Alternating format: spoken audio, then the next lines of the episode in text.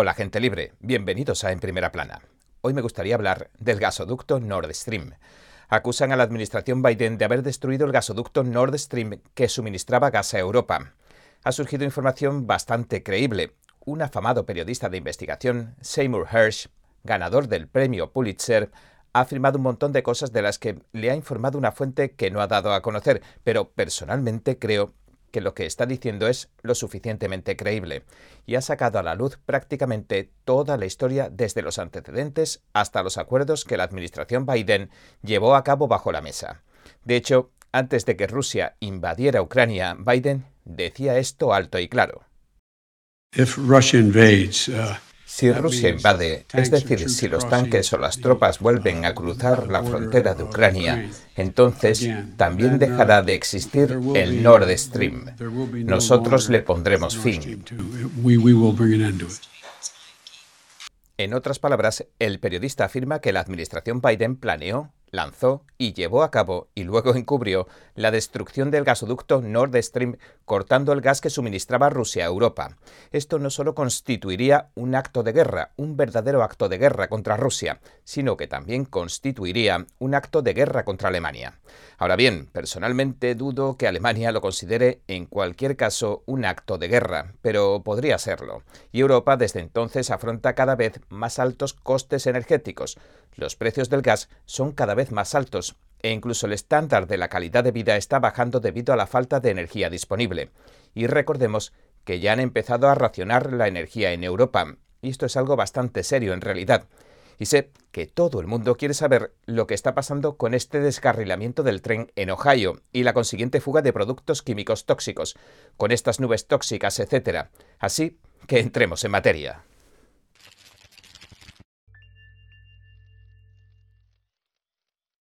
Primero hablemos del gasoducto Nord Stream. Lo que ha pasado básicamente es que el periodista de investigación Seymour Hersh ha escrito un artículo larguísimo en su blog, en su Substack. Ha detallado toda la historia de la destrucción del gasoducto Nord Stream que suministraba gas ruso a Europa. Ha explicado cómo la administración Biden planeó, lanzó y luego encubrió la destrucción del gasoducto y cómo luego culpó a Rusia de todo, y cómo todo lo que hizo está perjudicando a Europa en este mismo momento. Los países europeos están sufriendo los altos precios del gas y sus temibles consecuencias. Por ejemplo, las empresas en algunas zonas no pueden permanecer abiertas debido a la cantidad de dinero que cuesta calentar sus instalaciones. Incluso se ha llegado a racionar el gas en algunas partes de Europa. Hay alertas de caídas de tensión en las redes eléctricas y un montón de cosas más. Esta es la situación en Europa en este momento. En aquel entonces, Estados Unidos realizaba operaciones militares conjuntas con la OTAN en las aguas poco profundas del Báltico lo que Seymour Hersh afirma en base a su fuente no identificada, así que tomémoslo por lo que vale, es que el ejército de Estados Unidos destruyó estos oleoductos en el transcurso de unas operaciones militares que la OTAN realizaba el mes de junio de 2022 en el Báltico. Aunque el plan inicial era detonar 48 horas después unas cargas que los buzos de la Marina colocarían en los gasoductos, Biden acabaría retrasando la explosión varios meses. El periodista dice que aunque el New York Times lo llamó un misterio, los Estados Unidos ejecutaron una operación encubierta de la CIA que se había mantenido en secreto hasta ahora. Y la administración Biden incluso censuró la información al respecto en Twitter. Y así parte de su operación de encubrimiento incluyó la censura de periodistas legítimos como nosotros. Así que la operación no englobaba solo la destrucción del gasoducto, sino el silenciamiento de todo lo relacionado con la supuesta operación de sabotaje. El galardonado periodista asegura en su blog que el pasado junio los buzos de la Marina, durante los ejercicios anuales Baltops de la OTAN 22, plantaron los explosivos que se activarían por control remoto tres meses después. Destruyeron tres de los oleoductos Nord Stream, Dos de los gasoductos, que se conocen colectivamente como Nord Stream 1, habían estado proporcionando a Alemania y a gran parte de Occidente gas natural ruso barato durante más de una década. Un segundo par de gasoductos, llamados Nord Stream 2, aunque se habían construido, todavía no estaban en funcionamiento, pero duplicarían el suministro de gas. En un momento en que las tropas rusas se concentraban en la frontera ucraniana y se avecinaba la guerra más sangrienta que había vivido Europa desde 1945, el presidente Joe Biden decía que Vladimir Putin estaba usando los gasoductos y el gas natural ruso como un arma para consumar sus ambiciones políticas y territoriales. La Casa Blanca dijo en un correo electrónico y la Agencia Central de Inteligencia también han salido al paso de la publicación de Hersh. Han afirmado que se trata de una historia totalmente falsa, mientras que el periodista asegura, según su desconocida fuente, que la decisión del presidente Joe Biden de sabotear los oleoductos se produjo después de más de nueve meses de debate altamente secreto. Sin embargo, la Comunidad de Seguridad Nacional de Washington no estudiaba la mejor manera de lograr su objetivo, sino la mejor manera de llevar a cabo la misión sin dejar rastro alguno de su autoría. El artículo en sí es bastante extenso, así que no vamos a repasarlo entero, pero básicamente se resume en los puntos que hemos tratado los Estados Unidos realizaron los Baltops 22, cuyos ejercicios conjuntos incluían entrenamientos en operaciones de explosivos submarinos. Más tarde, un avión del gobierno de Noruega, otro de los grandes productores de gas, que colaboró estrechamente en la presunta operación de sabotaje con Estados Unidos, según el periodista, lanzaría sobre el Báltico el dispositivo que activaría las demoliciones submarinas. Y de hecho, según los mapas de tráfico aéreo, un avión de vigilancia, el Poseidón, volaba sobre esa región al mismo tiempo que se produjo la destrucción del gasoducto. Para mí, la suma de todo esto sugiere que los Estados Unidos lo hizo. Sin embargo, los medios de comunicación corporativos, los grandes medios, dijeron que los submarinos de Rusia podrían haberlo hecho. Sin embargo, esta zona no es fácilmente navegable para los submarinos rusos que son máquinas viejas y muy ruidosas. Además, Estados Unidos tiene diferentes redes de sensores en esa región que se construyeron durante la Guerra Fría para vigilar específicamente a los submarinos de Rusia, que no son submarinos silenciosos como decimos particularmente. En otras palabras, Rusia no creo que hubiera sido capaz de hacerlo. No sé por qué los medios de comunicación decían que sí, porque básicamente no pueden. Y en el caso de que lo hubieran hecho, habría sido un movimiento muy fácilmente rastreable, que habría dejado rastros muy claros. Y como decimos en su momento, todo este asunto de la autoría de Estados Unidos se censuró, tildándolo como teoría de la conspiración. Resultó que incluso llegaron a censurar a las autoridades federales. La gente se preguntaba, ¿por qué se preocupan tanto en censurar la información sobre esto?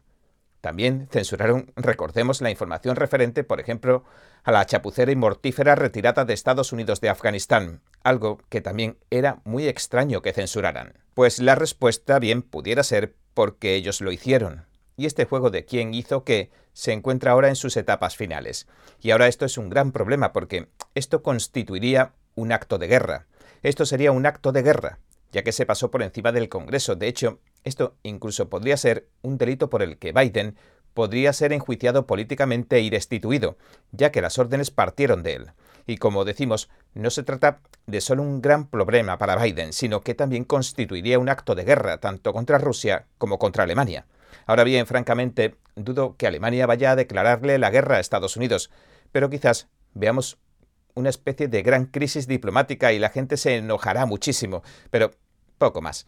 El polvo se acabará sentando y todo volverá a la calma, pero mm, como lo veo, lo más importante es la población civil, el ciudadano de a pie, la gente que tiene que pagar estas enormes facturas de energía y sufrir los apagones y las caídas de tensión. Hay gente que no puede mantener abiertos sus negocios. Hay gente que no puede calentar adecuadamente sus casas o sus restaurantes. A toda esa gente se le dijo que debía culpar a Rusia, que debían enfocar toda su ira contra Rusia porque la acusaban de autosabotaje, de destruir el gasoducto Nord Stream.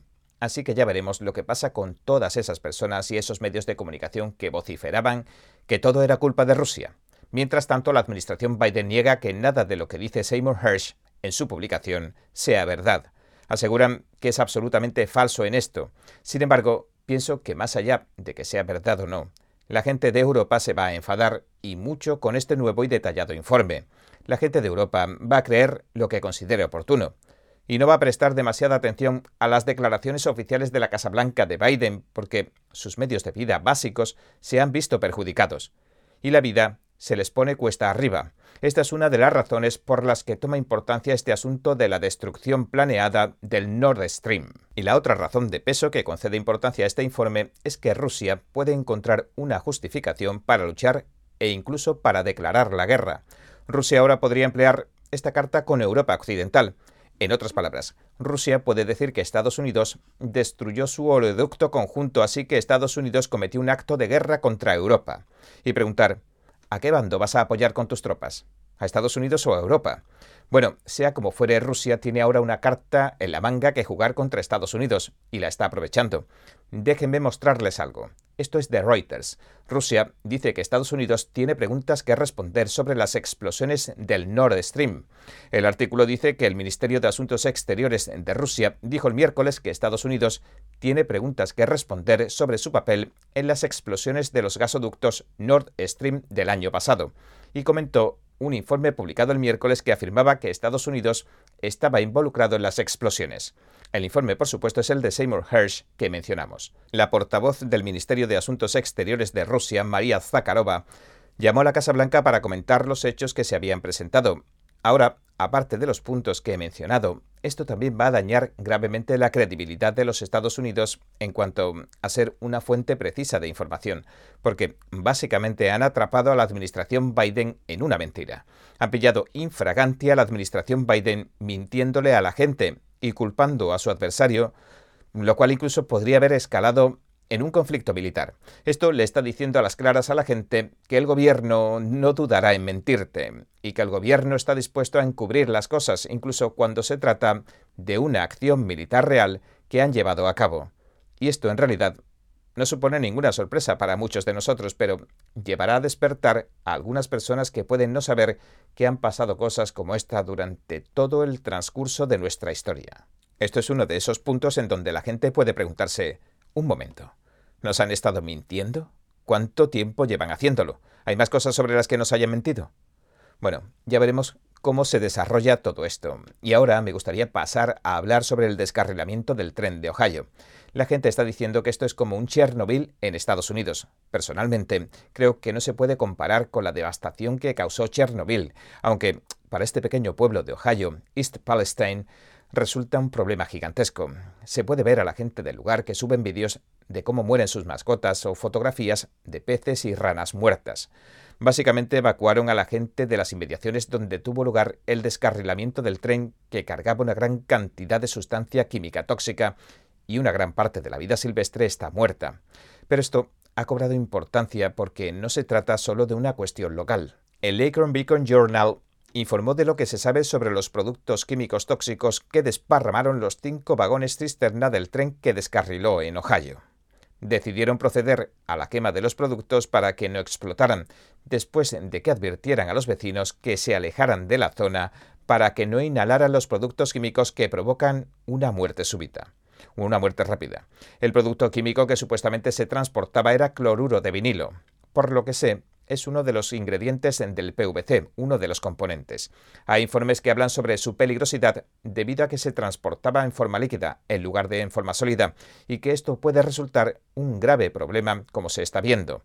Decimos que el cloruro de vinilo es tan tóxico que tuvieron que evacuar la zona porque si los vecinos lo inhalaban y estaba burbujeando, hirviendo y flotando y expandiéndose por el aire, pues sería muy posible que los matara en un par de días. Ahora la gente está ya regresando a casa después de que quemaran la sustancia en grandes cantidades y están encontrando que los animales que no escaparon y lo respiraron han muerto.